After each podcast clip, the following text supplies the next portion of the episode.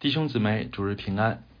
今天我们要来思想的经文，讲的是众使徒第二次被官府捉拿，又一次在公堂上面对犹太的当权者。在使徒行传的第四章记载了众使徒第一次被官府捉拿，那一次面对犹太的当权者，彼得说了一句著名的、大有气魄的话：“除他以外，别无拯救，因为在天下人间没有赐下别的名，我们可以靠着得救。”而这一次呢，当使徒们再次面对官府，再次被威胁恐吓的时候，彼得又一次发出了一个大有能力、蛮有威严的宣告：顺从神，不顺从人是应当的。那在开始正式分享以前，让我们先一同的来祷告。千拉巴天父，主我们仰望您，我们祈求您保守我们各处的聚会都平安，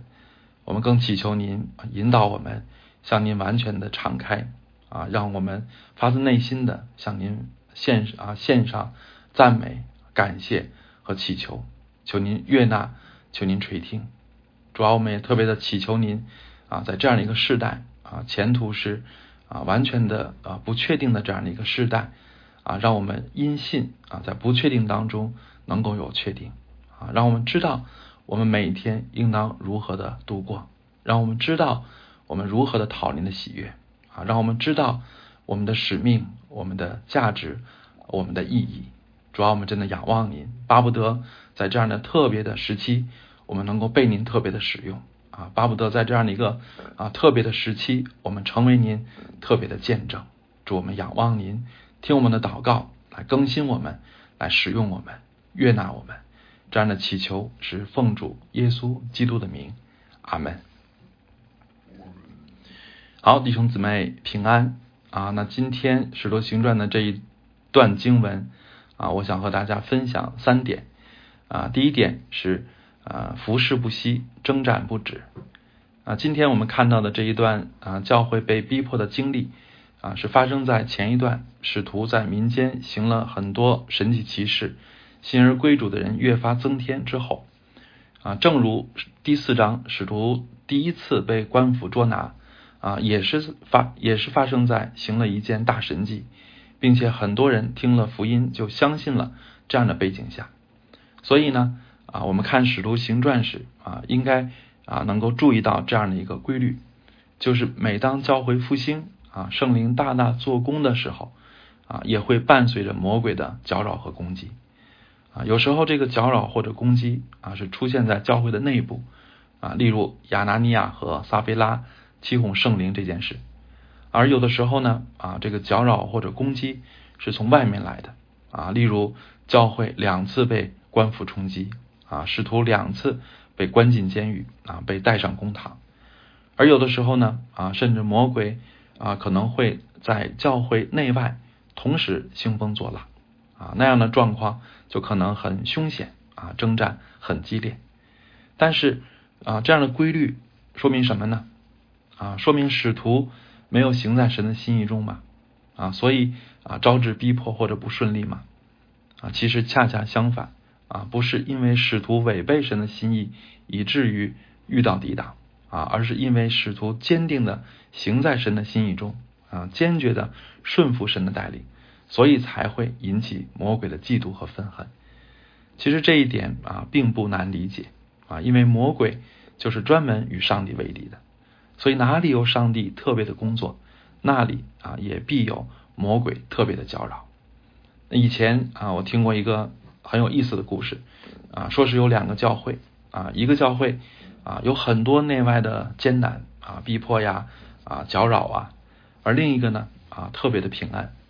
啊。当人啊被打开属灵的眼睛的时候啊，那他就看见啊那个有很多艰难的教会啊，可能是被魔鬼包围着的。啊，这个他的这个这个教堂的顶上有很多的魔鬼啊环伺，而那个平安的教会呢，啊周围一个魔鬼也没有啊。我们说，那这两个教会哪一个是神所喜悦的呢？啊，哪一个是属灵的教会呢？啊，其实答案非常的清楚，就是那个被魔鬼包围的教会啊，反而是真正属灵的教会啊，因为说因为魔鬼重视他啊，魔鬼对他眼红。而那个根本不被魔鬼搅扰的教教会呢，啊，一定是离神很远啊，以至于魔鬼对他很放心，都懒得搭理他。所以有的时候啊，我在洗礼课上也会提醒要受洗的啊弟兄姊妹啊，提醒他们受洗前要好好的祷告，也要特别谨慎啊，因为可能会遇到魔鬼的搅扰啊，例如身体突然不舒服啊，或者是工作生活啊突然有有一些不顺利啊，或者是因为信仰啊突然受到了啊一些外界的压力，那这些情况是啊挺常见的。啊，有的时候是发生在受洗前，啊，有的时候呢是发生在觉知后，啊，一方面啊，面对这样的情况，我会担心啊，刚信主的弟兄姊妹啊被啊，我担心啊这些刚信主的弟兄姊妹被魔鬼吓唬住，啊，但是另一方面呢，啊，其实我也有一点啊为被搅扰的弟兄姊妹高兴，啊，为什么呢？啊，因为如果你真是被搅扰了，啊，其实恰恰说明。你对信仰是认真的啊，或者说明你是真信了，所以魔鬼才会眼红啊，所以魔鬼才会对你出手啊。那么对啊，那么被魔鬼搅扰啊，我们应当如何的对付呢？其实方法只有一个，就是不要退缩啊，不要上魔鬼的当啊，不要把被攻击搅扰看成倒霉啊，或者以为魔鬼很厉害，好像上帝不能够保护他的儿女。啊，而是要相信啊，上帝有绝对的能力和掌管啊，要相信，即使像约伯那样被魔鬼攻击，也是在上帝的掌管之下啊，有上帝设立的不可逾越的界限啊，也要相信圣经的话，你们要顺服神啊，勿要抵挡魔鬼，怎么样，魔鬼就必离开你们逃跑了啊，还要相信上帝不是无缘无故的允许魔鬼肆虐。啊，而是要借着考验锻炼我们的生命啊，以至于能够结出更多更美的属灵果实。正如圣经应许我们说，忍受试探的人是有福的，因为他经过试验以后，必得生命的冠冕啊。这是主应许给那些爱他之人的。又说，但如今在百般的试炼中暂时忧愁，叫你们的信心既被试验，就比那被火试验仍然能坏的金子更显宝贵。可以在耶稣基督显现的时候得到称赞、荣耀、尊贵。那此外啊，这样的一个规律啊，也提醒我们啊，第一啊，魔鬼在这世上暂时还有自由啊，甚至暂时还能够扮演啊空中的掌权者啊，这是上帝所允许的啊，所以我们不要奢望没有征战、不受搅扰的复兴啊，也不要幻想神国的拓展可以一帆风顺。其次呢。啊，当教会复兴的时候啊，我们更要警醒啊，因为知道越是复兴的时候，越是魔鬼千方百计要攻击我们的时候，所以啊，无论是我们个人也好啊，是教会也好，总要时刻警醒啊，更要注意弥补生命的破口啊，免得给仇敌可乘之机啊，这是我要分享的第一点。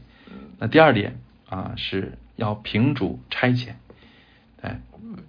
就这一段啊，也记载了一个神迹啊，就是主的使者夜间释放了众使徒啊，这和十二章记载的彼得被天使释放很像，但是十二章描述的更详细啊，十二章说彼得是被两条铁链锁着，而且有两个兵丁贴身看守他，门外还有其他兵丁看守，而天使就是在这样的情况下奇妙的释放了彼得。啊，让彼得还以为自己是在做梦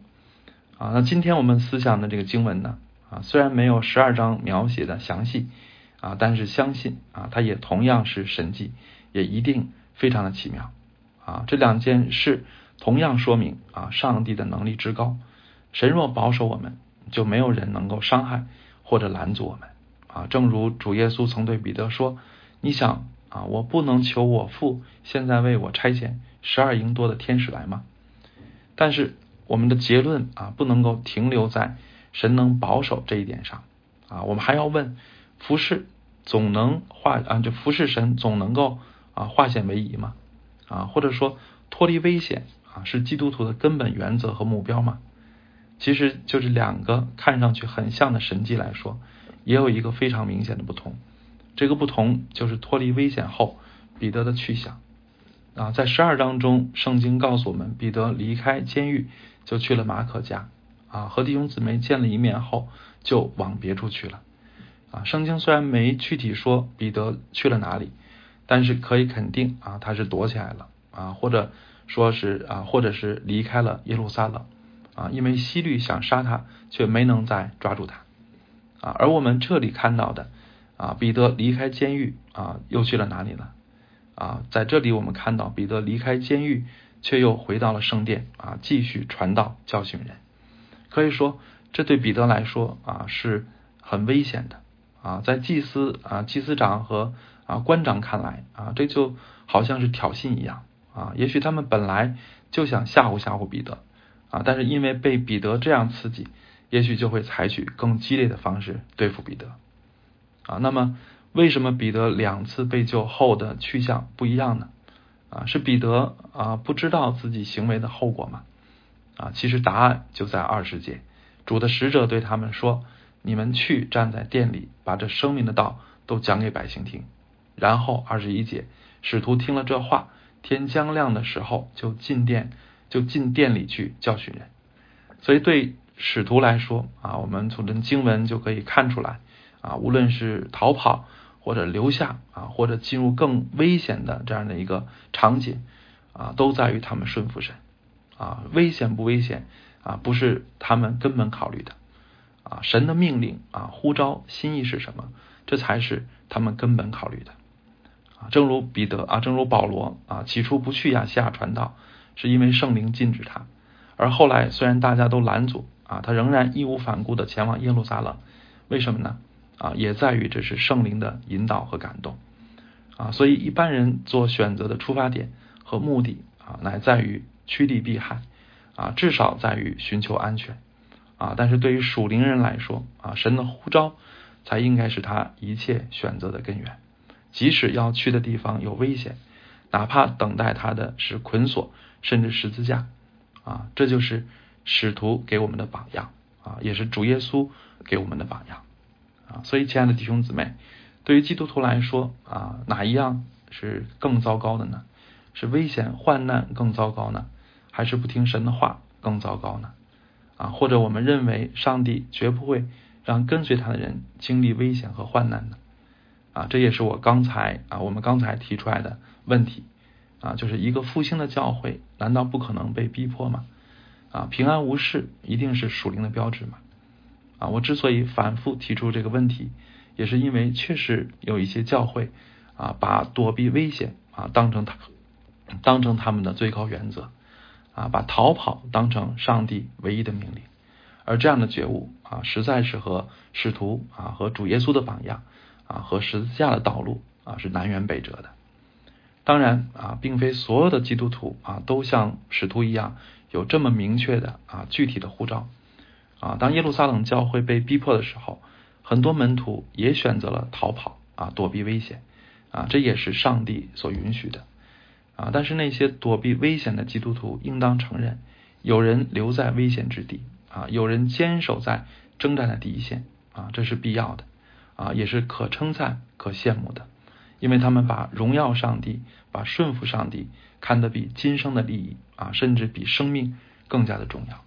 啊，他们舍己和牺牲的这样的勇气，就是是更像走向十字架的基督的。而这些，难道不是每一个基督徒啊都应当羡慕和追求的吗？所以，亲爱的弟兄姊妹啊，基督徒可以允许自己暂时软弱啊，可以允许自己一点点的成长啊，但是无论如何啊，不能够降低自己心里的标准啊。基督徒可以说啊，我离主耶稣基督的生命。还差得很远啊！但是不能说啊，我可以不追求像基督啊，更不能说我没有必要像基督啊。所以基督徒啊，所以所谓基督徒啊，岂不就是愿意追求像基督的人吗？啊，我们若只把人之常情啊，把躲避危险当成唯一的选择啊，那我们和基督到底有什么关系呢？啊，罗翔啊，我我们我们可能很多的弟兄姊妹在这个啊视频上。啊，看过哈罗罗翔一个啊接受呃接受许许知远的一个访谈啊，那他在这个访谈当中呢就提到啊勇气是最可贵的美德啊。对此我也是啊深表同意。因为当我想到啊发生在我们身边啊那么多的不公啊黑暗啊甚至邪恶的事情，而我是如何反应的呢？啊，如果不公落在我的头上，我又会怎么样呢？啊，所以当我想设想这些的时候啊，我就知道啊自己其实也是不够勇敢的啊，甚至觉得自己在这个世界的黑暗上是有份的啊。所以，亲爱的弟兄姊妹啊，在今天这样的一个时代啊，我们实在。迫切的需要得着勇敢的心啊，迫切的需要啊，能够像彼得一样啊，敢听从啊上帝的呼召。不仅彼得啊，众使徒也是这样，敢听从上帝的呼召啊，回到那个危险的地方去啊。所以，无论是我们啊抨击发生在身边的罪恶啊，还是魔鬼有一天啊再一次的把你是信基督啊还是信凯撒这样的问题啊摆在我们面前。啊，在我看啊，这样的考验啊，对我们来说啊，在这个时代啊，其实是越来越真实和迫切的啊。那无论是哪一种情况，我们都需要都需要属灵的勇气来面对啊。如果从这一段我们只看到彼得被天使救了，那说明我们还是把征战想得过于轻松了啊。但如果我们能够想到彼得竟然啊刚出虎穴又重返狼窝。啊，能够想到啊，这有多么的不容易啊！如果我们能够想到这一点啊，就说明我们有点理解真正的勇气和顺服是什么意思了。所以，求主赐给我们勇敢的心啊，在这场必定持续到主再来的无可逃避的属灵征战中啊，愿我们能够始终的顺服神、高举神和荣耀神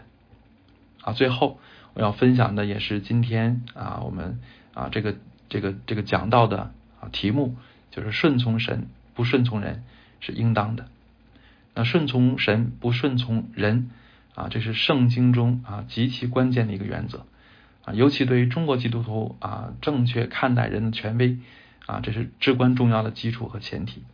啊。政府最爱引用罗马书十三章来逼迫教会啊。我曾不止一次见过政府啊工作人员一边念着。啊，在上有权柄的人当顺服他啊，因为没有权柄不是出于神的，凡掌权的都是神所命的啊。一边念着这样的经文啊，一边闯入教会啊，所以我不止一次啊经历过这样的情景。而这一条啊，还是啊，我发现竟然真的啊，能够震慑住很多基很多基督徒啊，让他们不知所措啊，甚至在教会里面可能会为这一条激烈的争论啊。其实这一条。啊，就罗是我指的是罗马书的啊这个十三章啊，关于顺服在上的权柄啊，其实啊，我觉得不应该难以理解。但很显然啊，顺服人不应该和顺服神是矛盾的啊，而只有不矛盾的时候啊，顺服人才相当于顺服神啊，顺服人才应该是合理的啊，因为当人的要求啊符合神的心意时，他就是神的仆人。啊，所以我们顺服神的仆人，就等于是顺服神了啊。但是当人的要求啊与神的心意矛盾啊，甚至明明是抵挡神的时候啊，那他就是神的敌人啊，是与神为敌的。而啊，当一个人啊一个势力与神为敌的时候，难道基督徒可以和他站在一起吗？啊，难道基督徒可以和神的敌人站在一起来对付上帝吗？啊，所以我想这个道理。啊，是并不难理解的啊，为什么难以理解呢？啊，真正的对于犹太人来说啊，这是一个显而易见的道理啊，因为旧约清楚的表明，君王的权威是有限的啊，真正带王冠的是律法啊，也就是神的意志啊，君王没有权利啊任意妄为啊，他的话不等于真理啊，并且要被真理评判和衡量，所以才有先知可以本着律法。指责和纠正君王的传统，而对中国基督徒来说啊，为什么这一点会引起迷惑呢？啊，因为我们的文化啊，其实缺乏真理至上的观念啊，而深深影响我们的是权力至上的观念啊。所以罗翔啊，我又提到这个名字哈啊，因为他据说是个弟兄，而且确实他的很多的啊这些啊表达啊是非常的睿智啊，也是非常的啊勇敢的。啊，所以罗翔啊，就曾经在一个讲座当中，他就说啊就提到啊说中国的根本大法是什么呢？啊，其实中国的根本大法啊不是宪法啊，更不是民法或者是刑法，而是领导的看法啊，哪怕领导发出来的是恶的命令啊，或者前后矛盾啊，或者是朝令夕改啊，只要是领导说的啊，就必须得听啊，就不能够质疑啊，甚至啊不能够思考。啊，所以亲爱的弟兄姊妹，我们想一想啊，这个话说的对不对呢？啊，我们想一想，在今天啊，我们的很多的这个国家的做法啊，是不是也是如此呢？啊，所以崇拜权力啊，几乎是啊深入中国人的潜意识的啊，而不去分辨，也不敢分辨人的话是否合理啊，是否正确，也成了我们的习惯啊，所以我们才不容易明白这个本来很简单的道理啊，甚至我也听过。有的老基督徒啊，教导姊妹说啊，就是丈夫让你犯罪，你也要顺服啊。这样的教训让我毛骨悚然啊。我们想啊，这样的教训其实和啊顺服国家去参与啊侵略战争啊，去啊到另外一个国家去侵略啊，去杀人、去放火有什么区别呢？啊，其实这样的看法啊，不是属灵的，而是还没有走出传统文化的误区。啊，那么关于顺服神不顺服人啊，不仅体现在我们和政府的关系上啊，也体现在我们对待老板啊，我们对待父母啊，还有妻子对待丈夫等等全民的问题上啊。那么我们如何的落实啊这个啊至关重要的原则呢？啊，我想也讲三点啊。第一啊，要改变迷信人啊，把人当成神的心理啊，任何人。无论是政府，还是老板啊，甚至牧师啊，要求你无条件、无限制、不讲理的顺服，那就是啊，他自封为神了啊。其实这么说也不准确啊，因为就是神也没有让我们盲目的相信，而是用百般的忍耐和各样的启示，使我们感动和明白啊。所以人竟然让别人啊无条件的、不容思考的顺服，那这既不合理啊，恐怕更是包藏祸心的。啊，所以我们一定要改变啊我们的心理啊，改变这样的对人的迷信啊，改变啊对这样的无理的要求的迎合啊，这是第一。那第二啊，我们要养成凡事慎思明辨的习惯啊，要学习从圣经中啊寻找一切的指引和答案啊。有时候啊，我也会想啊，是不是上帝没有给所有人很深的理解力啊？所以是不是有的人也不用知道太多？啊，不用想太多，听话就好了啊！但是当我看到这个世界上有那么多的罪恶，而很多人似乎是在无知的状态下随火行恶，我就想啊，这样的人将来在审判的时候啊，能以自己不知道啊，或者自己没能力知道啊为理由逃避上帝的审判吗？我想是不会的啊！所以我还是相信我们都有思考的能力啊，也有思考的责任啊，并且我们也有。认识真理的应许啊，就是圣灵的帮助，所以我仍然要鼓励大家啊，去思考啊，去学习圣经啊，去明白啊。也许不是所有人啊都能够成为神学家啊，但是我相信我们都应该能知道啊，在自己的生活和处境中啊，如何的荣耀神啊，如何的讨神喜悦啊，以及如何的避免得罪神啊。所以可能重大的神学问题不是每个人。都有能力解答啊，但是你应该在生活当中如何的讨神喜悦啊，如何的避免得罪神啊，这是我们每个人都有责任啊，都应当知道的啊，这是我们理应知道的，所以也是将来上帝啊，在上帝的台前我们要向他交账的啊。第三啊，我们需要胜过恐惧啊，所以你要实践啊这一条啊这个真理。啊，顺服神不顺服人啊，其实有一个很大的考验，就是顺啊，就是胜过恐惧啊。而这一点，其实在我看啊，也许是最关键的啊，因为真因为真理真的难明白嘛啊。当政府禁止教会传福音时啊，基督徒怎么会连这样的要求合理不合理都不会分辨呢？啊，其实很多时候我们不明白啊，并不是分辨力的问题，仍然是勇气的问题。啊，是我们害怕，因为不听话就失去工作，啊，或者害怕失去升迁的机会，或者害怕被抓进监狱。所以，我们今天分享《使徒行传》啊，已经分享两次啊彼得被抓进监狱了啊，我们以后还会分享啊这个保罗被抓进监狱。